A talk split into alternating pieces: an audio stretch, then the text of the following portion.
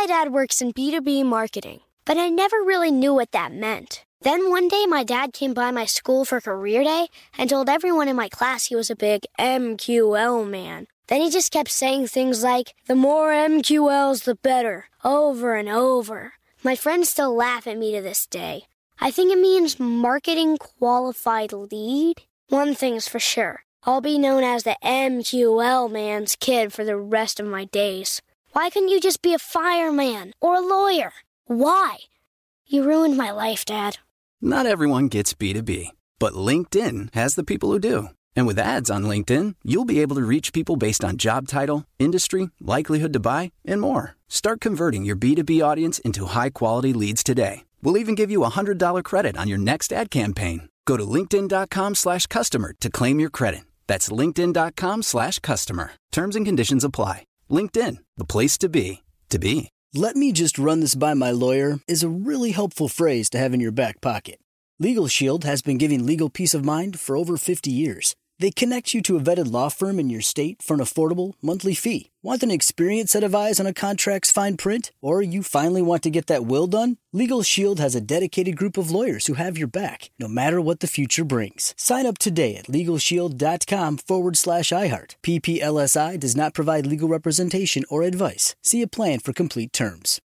It's brand new, season two. I'm Marissa Thalberg. And I'm Stephen Wolfe Pereira, and we're excited to be back having bigger, bolder, and always real conversations. Straight from the C suite front lines of marketing, media, and more. We have great friends joining from people you may know, like Wilmer Valderrama and Bobby Berk. And people you'll want to know. So grab a coffee or, hey, even an Aperol Spritz and come join us on America's number one podcast network, iHeart.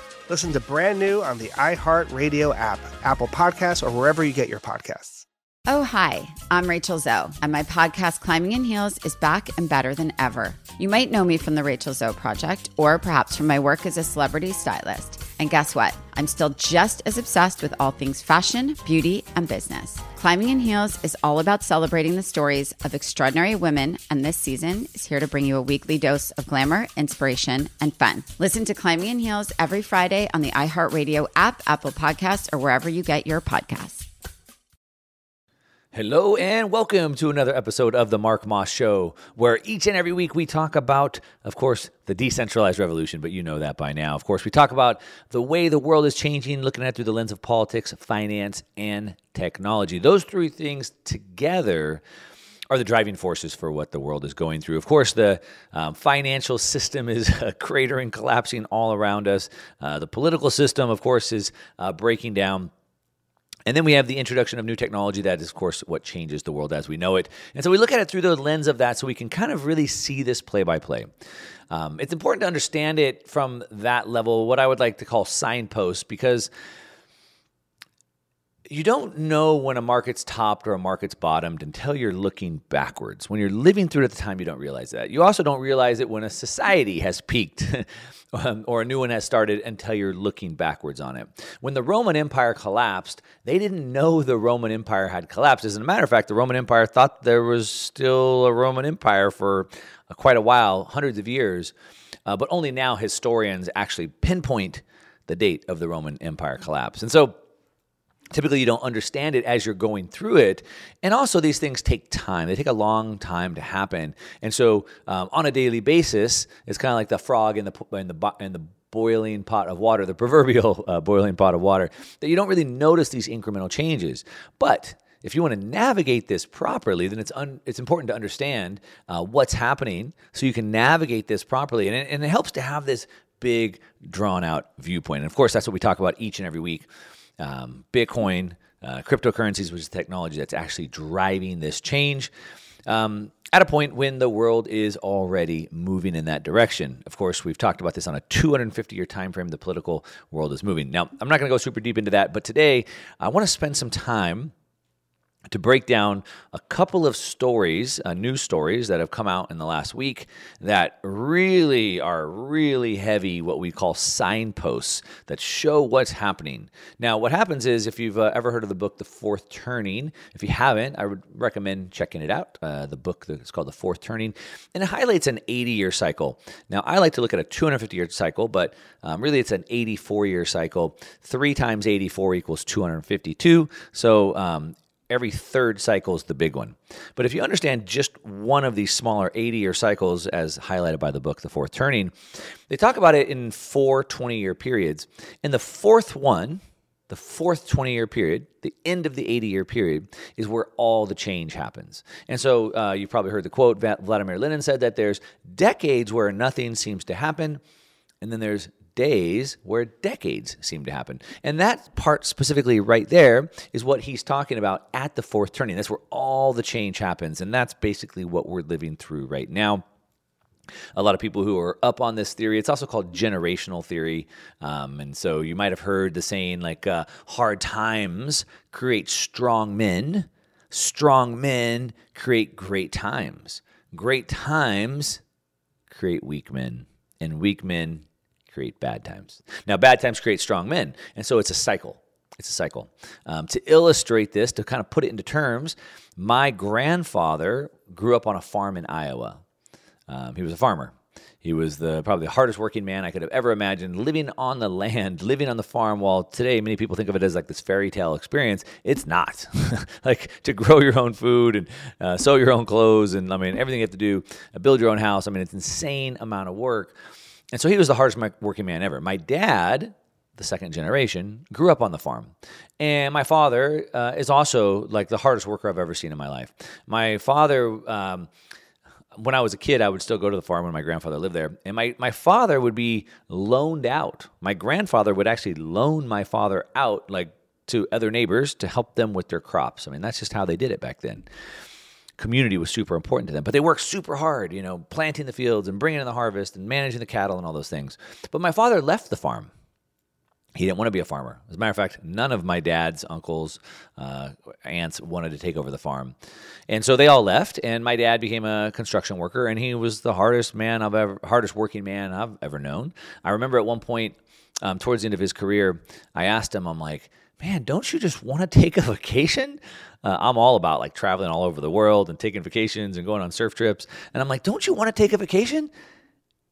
And he said, no. He's like, no, I don't. I just, I just work. Like, and that was so shocking to me, but it really illustrates the point. But the point is, is my fa- my grandfather was the hardest working man ever on the farm. The next generation, my father left the farm. He didn't want to work that hard, although he, in my opinion, was still an amazing hard worker, but not as hard. I visited the farm when I was a kid, and I was forced to go work construction with my dad when I was a kid. And that built an amazing work ethic in me. So I'm a really hard worker, but nowhere near like my dad, nowhere near like my grandfather, third generation. And now my kids, the fourth generation, I can't even get them to clear the, the dinner table. I mean, that's how weak they are.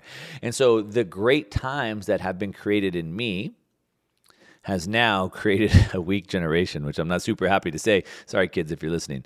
No, don't worry, we're gonna get you shaped up. Uh, but that's kind of highlights this generational theory, and that's part of the reason why we see these cycles as they go through. Another illustration would be Germany. Look at Germany after World War II.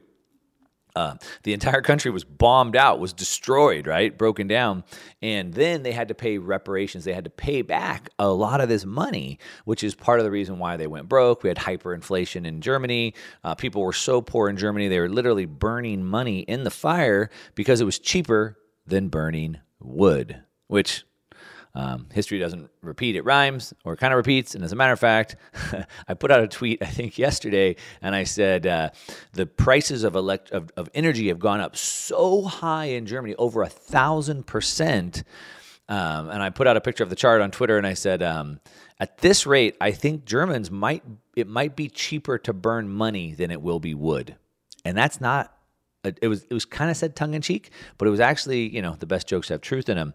If you're not following me on Twitter, by the way, please do check it out at Twitter at one Mark Moss, just the number one at one Mark Moss on uh, social media, Instagram, Twitter. Hit me up on social media. Let me know you're listening and ask me a question. But and I put out good little tidbits of information like that.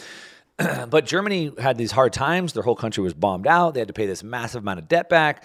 they, they had hyperinflation. Uh, they couldn't survive. They were burning wood uh, money in their fireplace. It was cheaper than wood.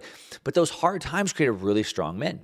And then Germany rose from the ashes, and those strong men created great times. And Germany is known as the economic engine, the economic powerhouse of Europe, because those strong men created such great times. But the problem is, is those those great times created weak men, and those weak men have created really bad times. And as a matter of fact, those weak men have created such bad times for Germany that they're about to start all the way back over again and could be burning money in their fireplace because that's how bad off the country is through a series of bad decisions, bad investments, because these weak men don't have any grounding in reality.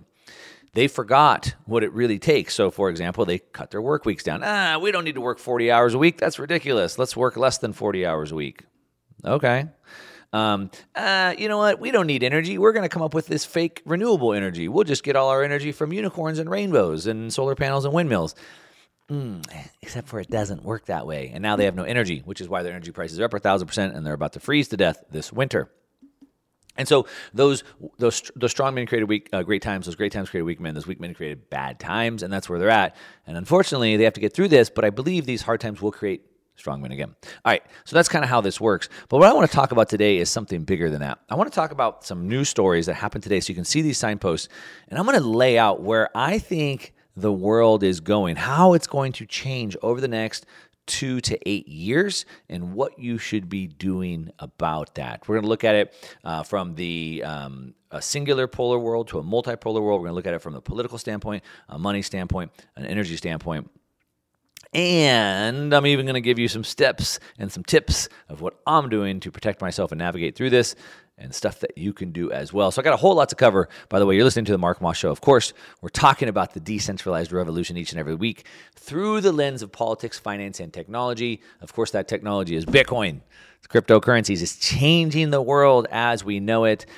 And while the world is scary and it's dangerous and it's uncertain, if you navigate it correctly, it could be amazing, which is my goal for, of course, me and my family, and it's my goal for you as well. So listen to the Mark Moss Show. We'll be back in a minute with more. Don't go away. We'll be right back. Let me just run this by my lawyer is a really helpful phrase to have in your back pocket.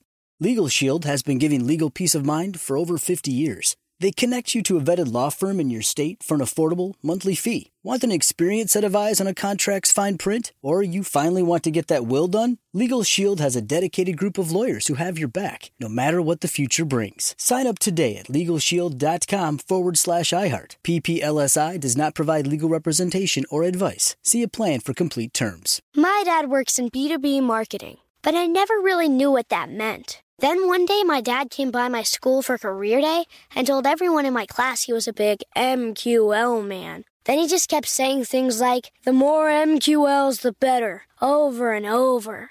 My friends still laugh at me to this day. I think it means marketing qualified lead. One thing's for sure I'll be known as the MQL man's kid for the rest of my days. Why couldn't you just be a fireman or a lawyer? Why?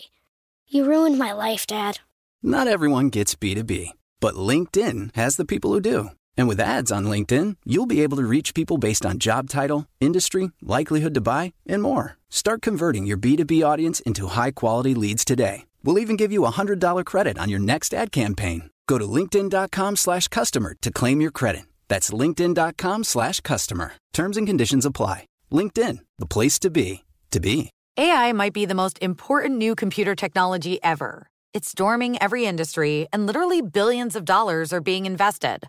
So buckle up. The problem is that AI needs a lot of speed and processing power.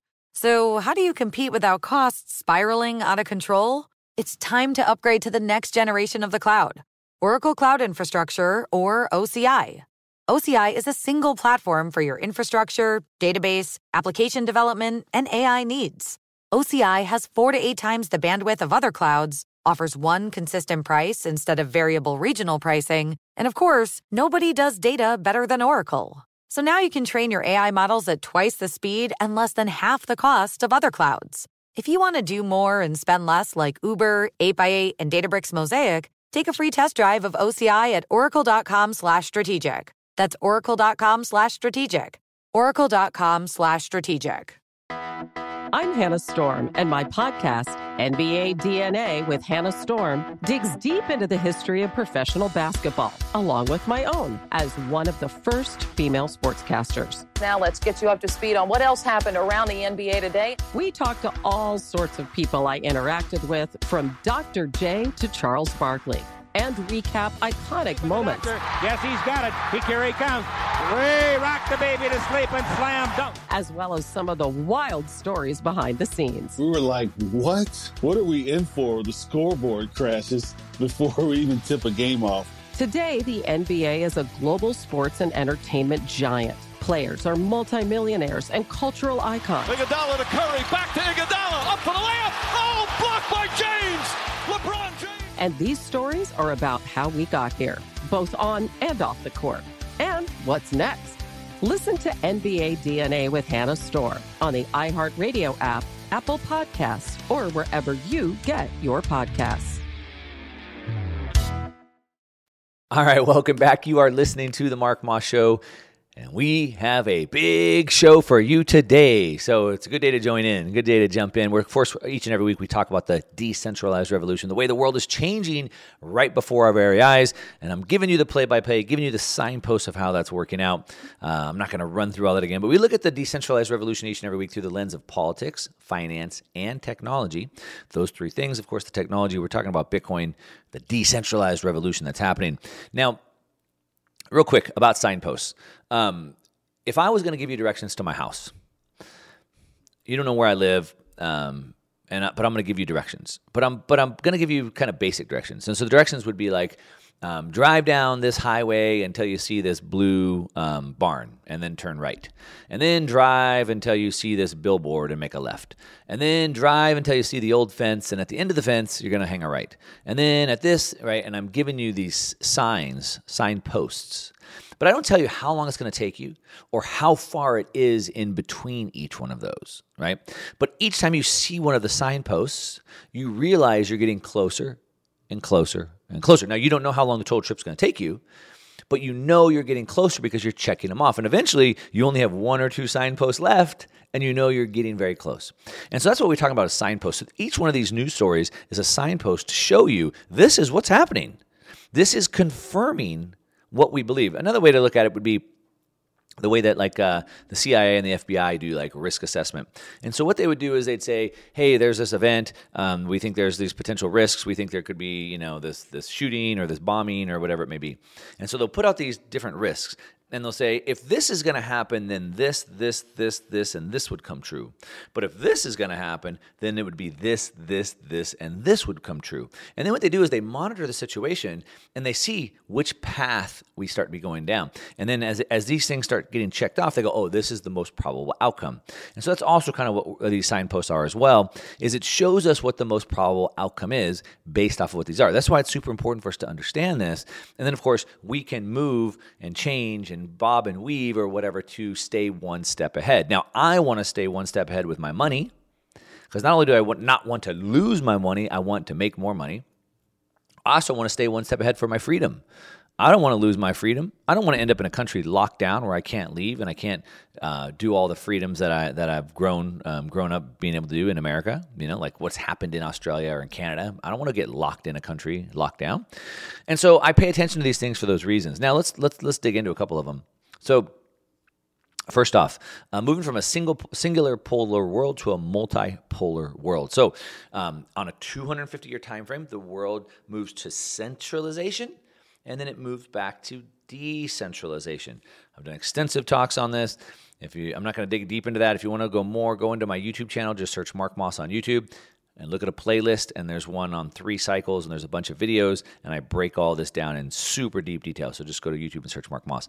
Um, hit me hit me on social media at one Mark Moss, and I'll send you links.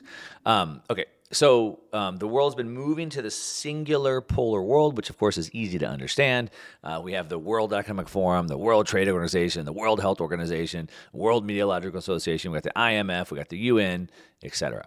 And then we have the dollar, of course, which is the reserve currency of the world. Now, in 1944, at Bretton Woods Agreement, the you know most of the developed world got together and voted and agreed to have a one world currency where the dollar would be backed by gold and then all the other currencies would be pegged to the dollar. So vis a vis, they're all backed by gold.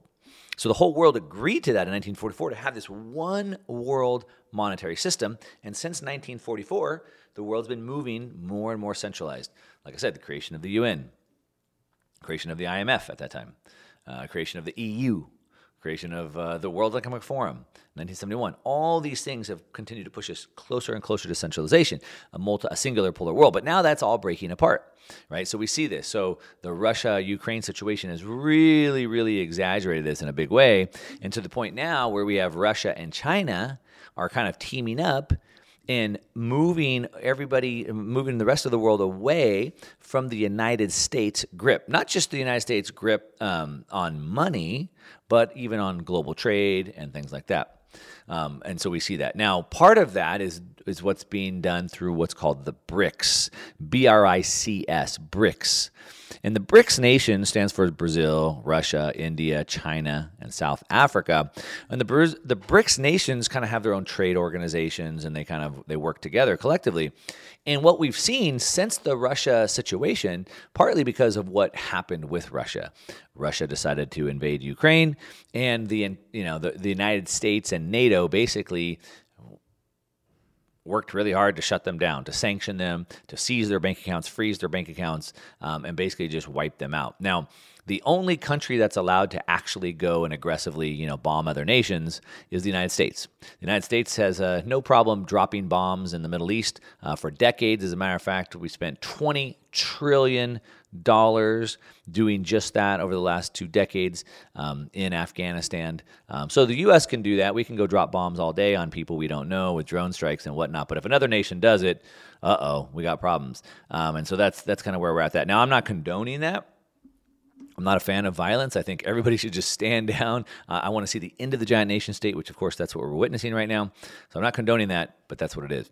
Um, but because of that, once Russia had their bank account seized, then all the other nations are like, well, shoot, if they're a nuclear power, you know, they're one of three global superpowers and they have nukes. And if they can get their bank account seized, what hope do I have?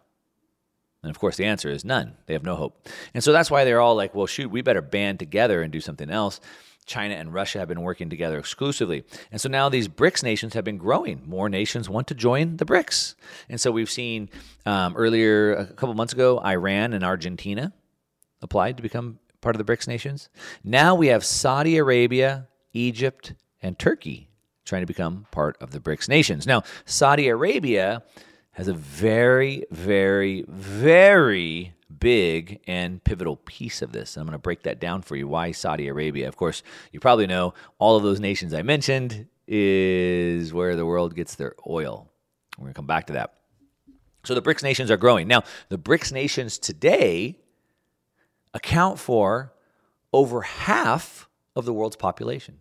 So more than half of the people alive in the world today are in part of these BRICS nations. Now, from a GDP standpoint, they're not the United States. the United States is uh, is uh, is amazing. The United States is amazingly blessed. I'm not super happy with the direction that the United States is going, but America, the piece of land, we are blessed by God. We have oceans on both sides of us. We have rivers that run throughout. We have the most arable land. We have the best land to grow food. We have all our own energy. We have the best climate. I mean, there's no other place on this earth like America, the, the North American continent. Um, but other nations still exist. so they're still there. And as a matter of fact, like I said, more than half the world joins the BRICS nations. Now, what that's doing is that's breaking apart the singular polar world and it's breaking it back into a multipolar world, at least into two, probably into three different kind of poles.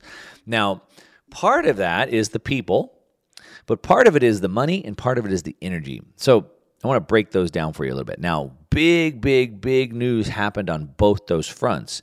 And where the money and the energy goes, which maybe money is energy, uh, where that goes, the rest of the world goes. I'm going to break that down for you. You're listening to the Mark Moss Show. Of course, we're talking about the decentralized revolution each and every week. I'm gonna I'm gonna break this down for you. I'm gonna tell you what you should be doing about it and what's gonna happen in the future. Get your pen and paper and don't go away. I'll be right back. Let me just run this by my lawyer is a really helpful phrase to have in your back pocket.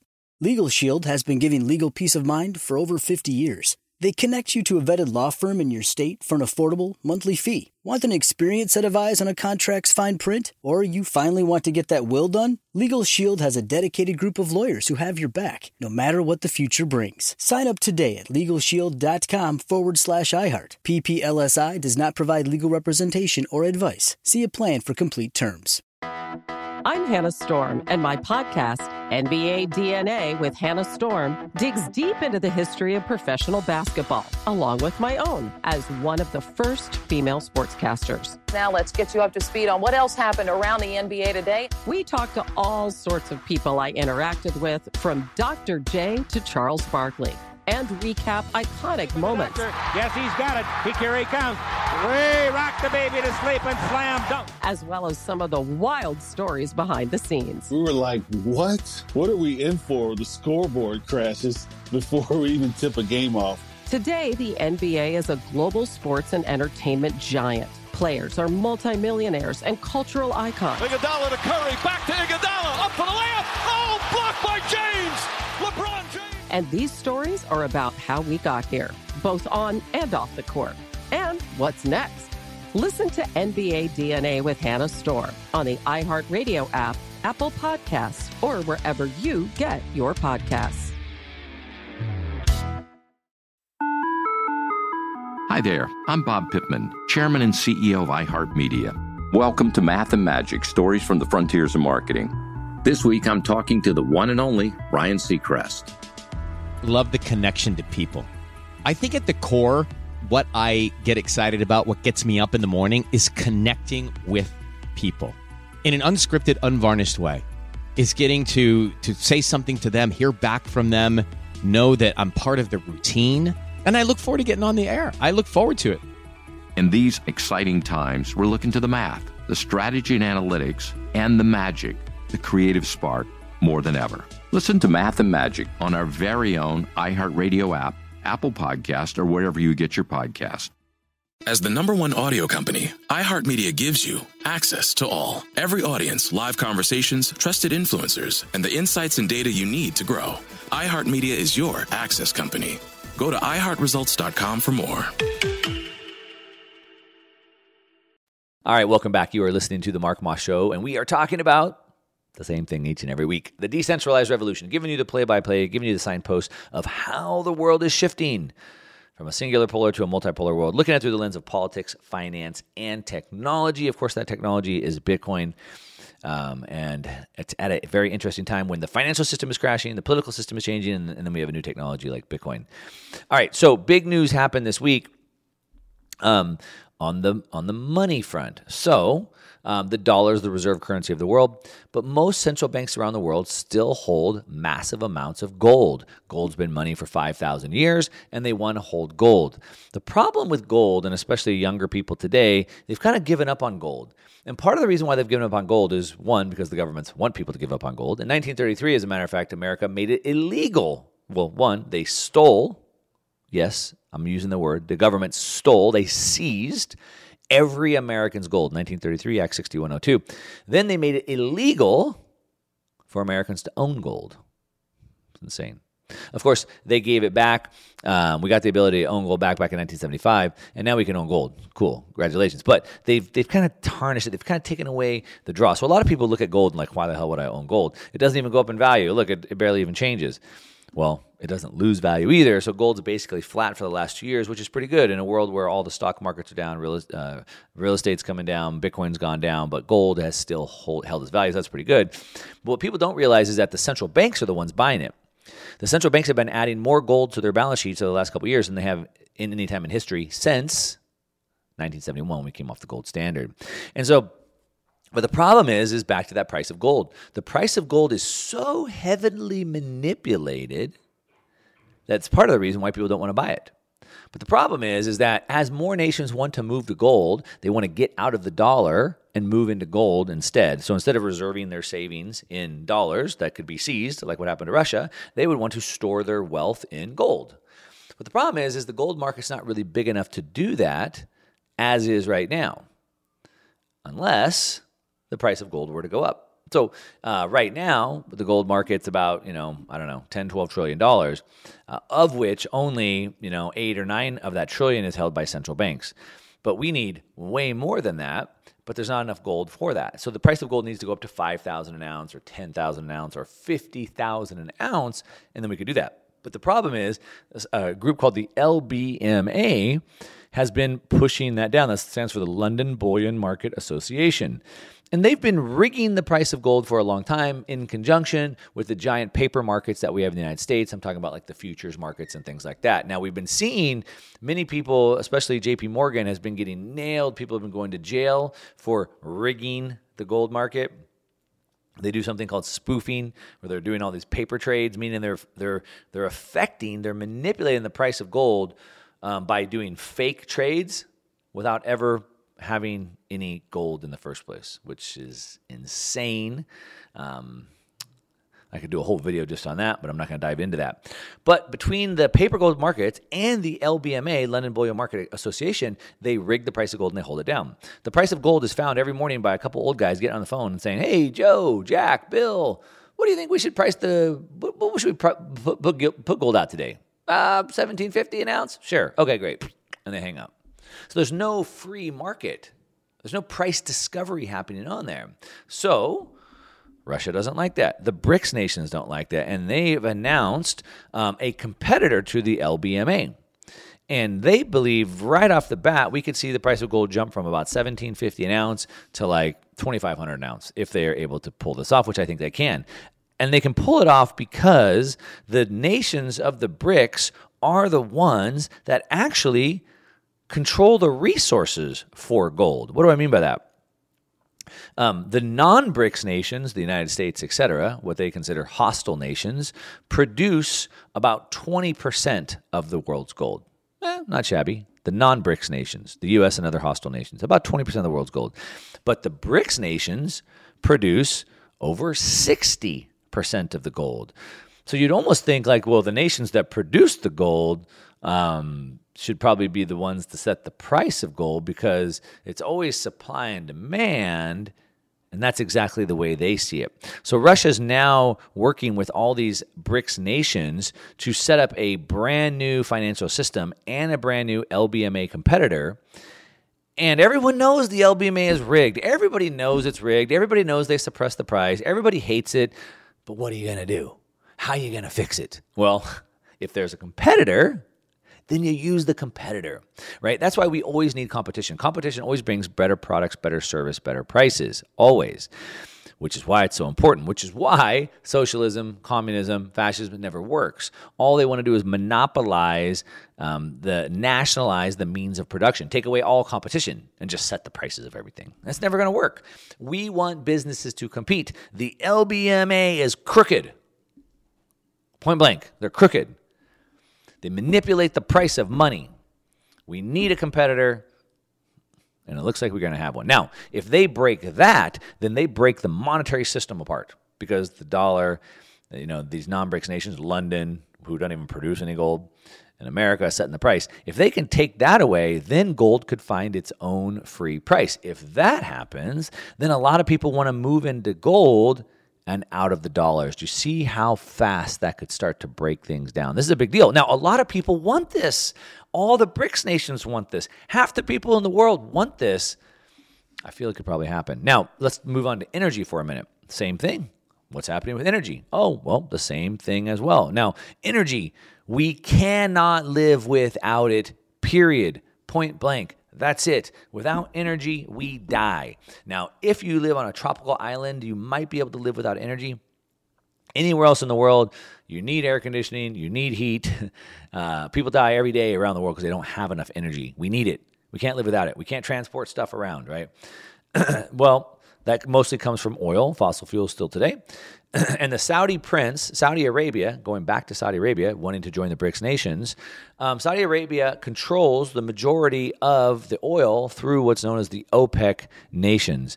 And the Saudi Arabian um, energy minister, Prince Abdulaziz bin Salman, Sorry if I pronounced that wrong. I'm sure I did. He said that extreme volatility and lack of liquidity means the future markets is increasingly disconnected from the fundamentals, and OPEC, which is the nations in the Middle East that control that, may be forced to cut production. So he came out and said basically the same thing. Look, you guys are manipulating the markets through all this paper trading, all this future future stuff. He says, "quote The paper and physical markets have become increasingly more disconnected. Now, he represents the largest oil producer in OPEC. It's arguably the most important player in the 23 nation alliance. And he's saying, look, this is a problem. Now, the reason why this is a really, really, really big deal, a lot of people don't understand this, is because, as I said, in 1944, under the Bretton Woods Agreement, the entire world agreed to be on a dollar gold system. Dollar backed by gold, currencies of the world pegged to the dollar. All right. In 1971, when President Richard Nixon removed the dollar from the gold standard, why would anybody use the dollar if it wasn't backed by gold? Well, they moved to something called a petrodollar. You ever heard that before? Hit me up on social media. Let me know if you've ever heard of the petrodollar. Hit me up on social media at one Mark Moss. And so they had the they had the reserve currency of the world from 1944 to 1971. But then, like I said, once they severed the gold ties, then the nations are like, well, what the heck would I hold this fake paper gold paper money for if I can't redeem it for gold?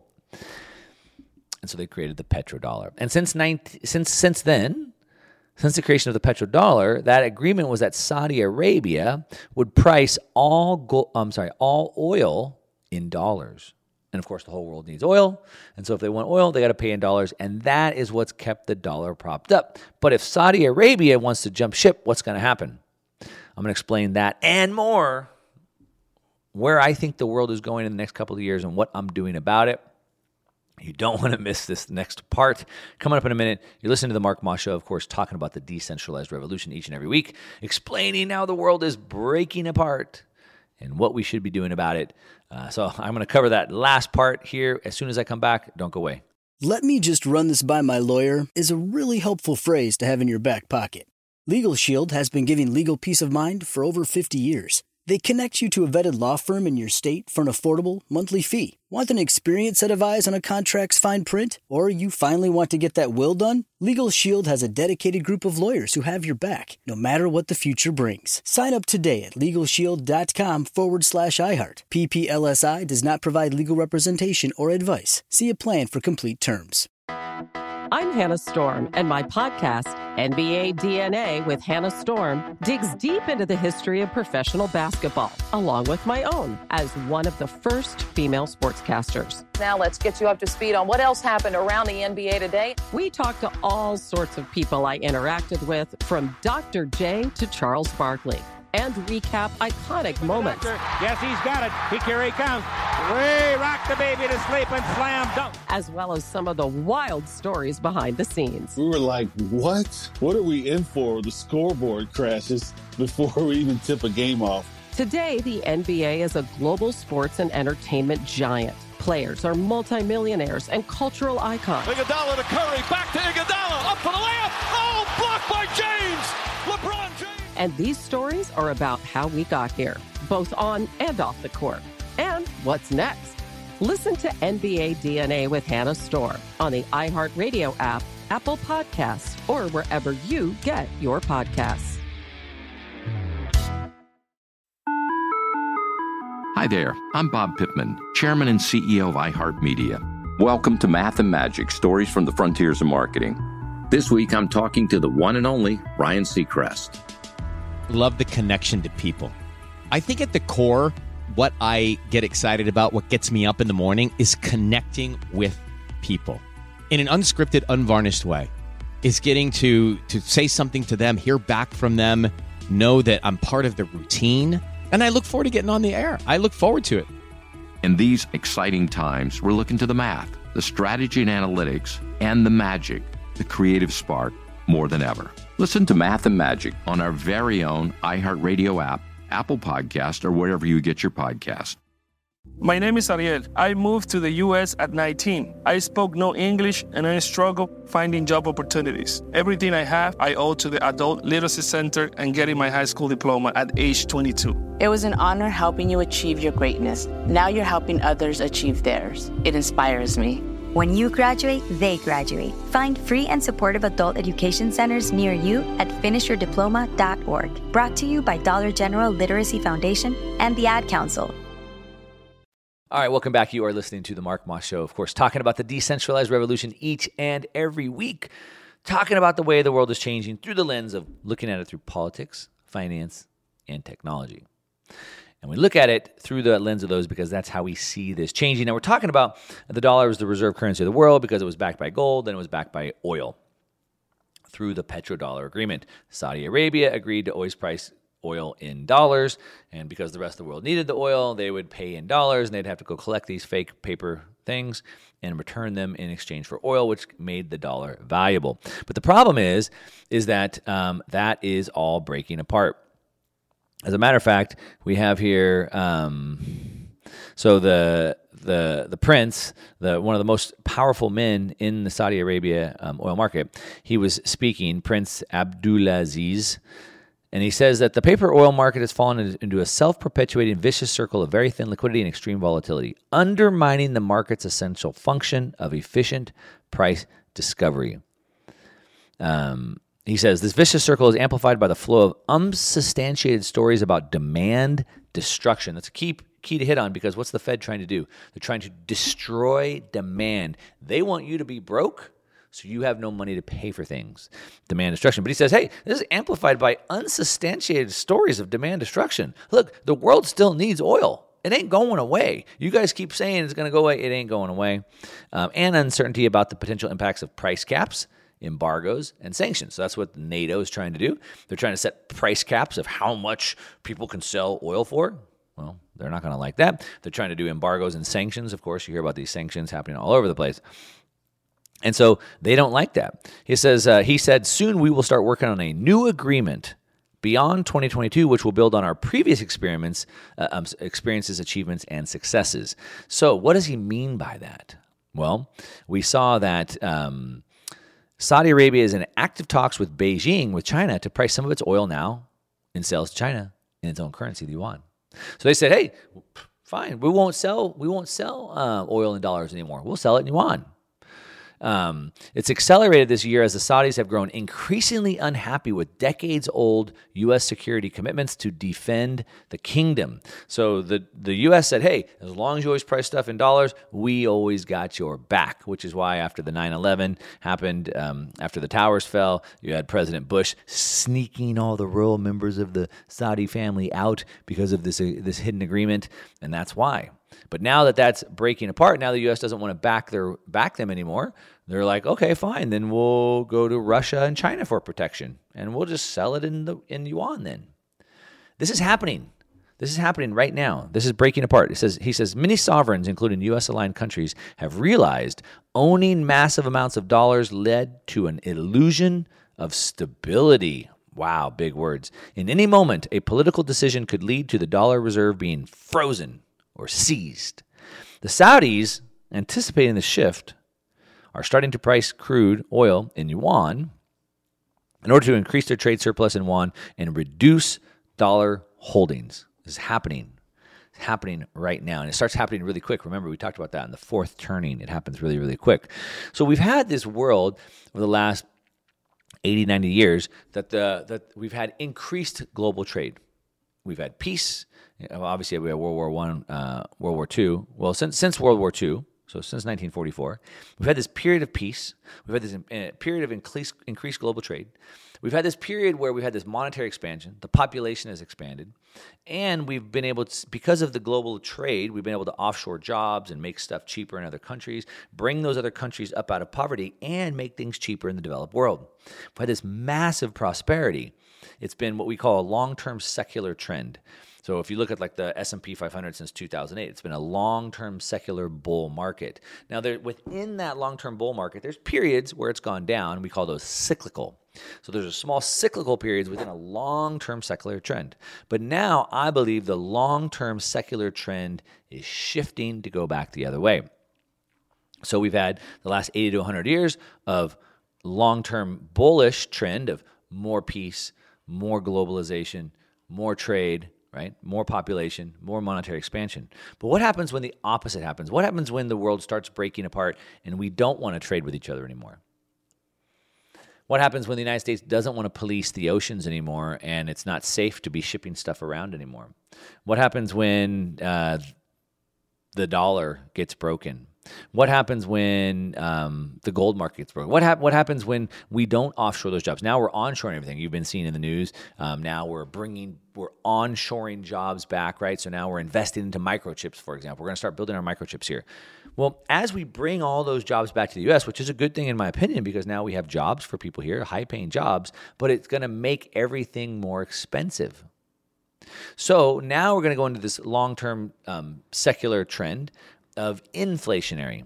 As the world continues to break apart, multipolar world, multi currencies, we don't want to trade with each other anymore. We're all trying to now onshore all our own manufacturing, less global cooperation. That's going to make things more expensive over the long run. That's exactly what's happening. And I think when you understand it from that pulled out viewpoint, then it starts to make things on this lower time frame seem a little bit more clear. So, for example, this week, the Federal Reserve. Uh, they're having their, the central bankers of the world are getting together in Jackson Hole, Wyoming, to talk about what the central bankers are going to do to save things. Can they pull off a soft landing, so to speak? Can they thread the needle? Um, right? We talk about this all the time. The proverbial rock in the hard place. Inflation is raging, but if they don't keep pumping money in, then, then everything crashes. But if they do keep money pumping in, then inflation continues to rage. So, which one is worse? If inflation rages so high that people can't afford to eat, then they're going to riot and overthrow governments. But if the markets crash and people can't afford to eat, then they're going to riot and overthrow the governments. So, which one do they choose? Both of them end up, both choices end up in the same place with protests and people overthrowing the governments, which is what they don't want to happen. And so, um, can they pull off a soft landing? And I think that is a completely false narrative. A soft landing would make you believe that they are in some you know modern fighter jet with a thousand switches and controls and they can control the elevation the altitude they can control the nose the tail they can the, the, the, wings the ailerons the rudders all these things that they have under their control. But that's not how it is at all. The fed's more like uh, flying a blimp a hot air balloon. The only thing the fed can do is adjust interest rates. So like a hot air balloon all you do is you can let hot air in and you can let hot air out. That's all you can do. They don't have rudders and ailerons. They don't have all these switches and controls. All they have is hot air, in or out. And what that means is the balloon can go up and down, but what about all the wind currents? If the balloon's coming down, where is it going to land? Well, it's going to land wherever the wind blows because all they can do they can go up and down. And all the Fed can do is adjust that interest rate. And when we have this entire world, these bigger things happening, the whole world is breaking apart. Global trade is breaking down. Nations don't want to use the dollar anymore. Now they want to start trading in other currencies. Um, Ru- Russia and the BRICS nations want to break the gold market. Saudi and the OPEC nations want to break the paper markets on oil. What's the Fed going to do with their hot air? They're not going to be able to do much. And so we have to understand that. Um, what happens when a plane is going to crash, um, they have whatever altitude they have and plus whatever speed, and they have this glide path. And that glide path determines how far they can go before they have to land. And that's basically where we're at right now. We're on a decline path. We have to understand the glide path, and then we have to have a plan for that. Hopefully, that that pulled out worldview helps you. If you want to know more about that, I just did like this uh, whole presentation on what I'm actually doing about it with my money, what I'm buying, selling. You can go to just go dot onemarkmoss.com. Go dot onemarkmoss.com slash central dash bankers. Or just go to my website at onemarkmoss dot com at onemarkmoss.com and you'll see a link to it.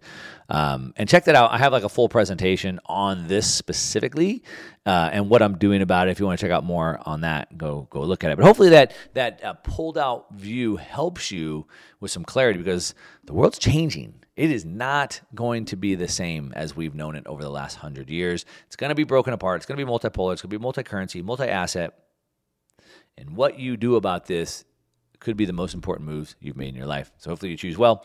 You're listening to the Mark Moss Show, of course, talking about the decentralized revolution each and every week. I'll bring you more tips and tricks. But that's what I got for you today. Thanks for listening. Let me just run this by my lawyer is a really helpful phrase to have in your back pocket.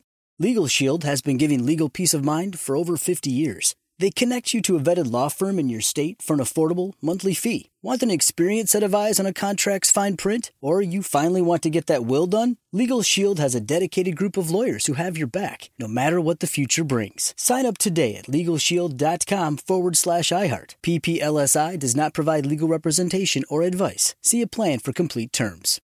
It's brand new, season two.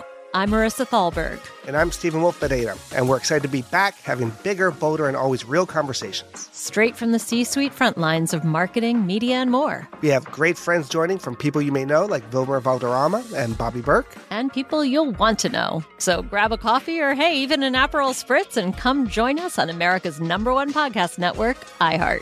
Listen to brand new on the iHeart Radio app, Apple Podcasts, or wherever you get your podcasts. Oh, hi, I'm Rachel Zoe, and my podcast, Climbing in Heels, is back and better than ever. You might know me from the Rachel Zoe Project, or perhaps from my work as a celebrity stylist. And guess what? I'm still just as obsessed with all things fashion, beauty, and business. Climbing in Heels is all about celebrating the stories of extraordinary women, and this season is here to bring you a weekly dose of glamour, inspiration, and fun. Listen to Climbing in Heels every Friday on the iHeartRadio app, Apple Podcasts, or wherever you get your podcasts. More Than a Movie is back with season two. I'm your host, Alex Fumero, and each week I'm going to talk to the people behind your favorite movies. From The Godfather, Andy Garcia. He has the smarts of Vito, the temper of Sonny, the warmth of Fredo, and the coldness of Michael. To the legend behind La Bamba, Lou Diamond Phillips. When I walked in, I didn't think I had a shot at Richie because John Stamos' picture was already up on the wall. Listen to More Than a Movie on the iHeartRadio app, Apple Podcasts, or wherever you get your podcasts.